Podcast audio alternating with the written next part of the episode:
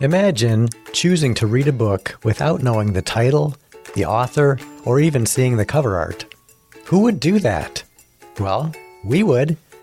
This is the Page one Challenge, where we find out if only hearing a book's first page is enough to make us want to read that book. Of course, after reading it, we will reveal the title and author. Are you up for the challenge? Let's see. Page one. She's up there! A man with a camera pointed up at the top of a nearby skyscraper, just as a figure in a bright green spandex bodysuit launched itself over the edge. The man sprinted toward the base of the building, another man with a camera taking off down the street. Had the second man not bumped into Talos, he likely wouldn't have noticed the commotion on his walk to work. After all, none of the other passers-by seemed concerned. Talos watched the man for a second, following his gaze over to the figure in the spandex bodysuit as it was plummeting to the ground. "What the hell?" Talos yelled at the man, who was steadying his camera on the airborne figure. The man simply grumbled and shot him a sharp look before quickly returning his attention to his camera.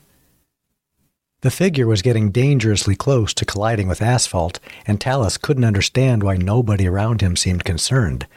If anything, most people still didn't seem to notice. Somebody help them! He stared in horror, his paralyzing dread only beginning to dissipate when the figure's fall gradually slowed until it was at a complete halt, hovering about ten feet off the ground. He ran over just as the first cameraman stood from his post. When he stepped closer to them, he could hear giggling. "Did you get it?" a woman's voice asked as the person in the green bodysuit pulled back her face covering to reveal her smiling face. Upon closer inspection, Talos could see an expensive-looking bottle of perfume attached to her green chest. "How?" Talos muttered aloud. He kept staring, taking a moment to realize the thin, clear cables keeping the figure suspended safely. "I think so. We'll have to see how it looks in post, but I think we finally did it this time." "Excuse me," Talos pried, keeping his voice soft. The cameraman from across the street returned to his buddy, shouting something about a badass lens flare. When he realized Talos was talking to them, he stopped mid-sentence. "Sorry for bothering you," Talos said, "but I was just wondering, you're creative anchors, right? What exactly are you guys working on?" "We're not allowed to disclose that information at the moment," the C A in the bodysuit answered promptly. "It's okay, I work for Miz Iris too. I'll probably be logging data for this footage later in the week anyway. I just wanted to get the inside scoop." The C A's processed for a moment, clearly not recognizing him from the office. It didn't really surprise Talos that they had no clue who he was. After all, he usually stayed hidden behind his computer just doing data entry. "It's just a perfume ad for Lorenzi Co." The C A in the bodysuit pointed to the perfume attached to her. "We're trying something new to see if we can make it look like it's falling from heaven." Talos's face lit up. He wanted to ask a million more questions, but he bit his tongue.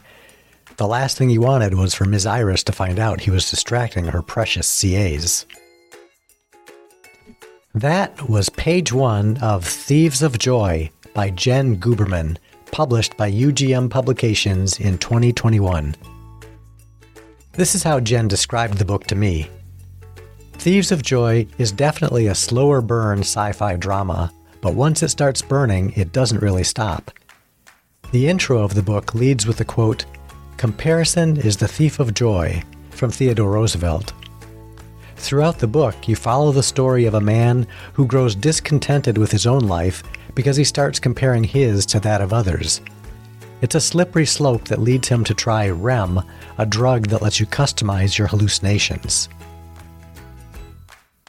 That's it for this episode of the Page one Challenge. If you like this podcast, please subscribe and tell your friends about it.